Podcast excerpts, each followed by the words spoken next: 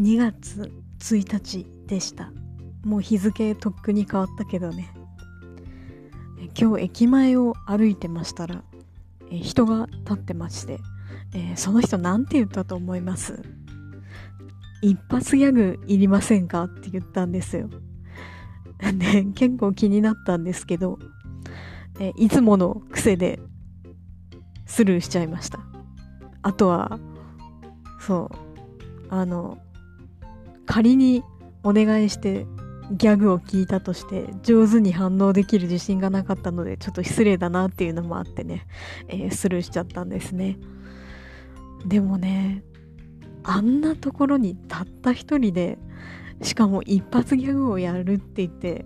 実際に立つってほんとなかなかできることじゃないなと思って、えー、本当に、えー、すごいなって思いましたあとはねもうなんかギャグを聞かずとも、えー、こんな見ず知らずの私たちを楽しませようとしてくれる人がいるっていうのでもうねその存在そのもの存在の時点で、えー、私たちは救われているって、えー、思っちゃいましたね。いやーなんか尊い存在だなと思います、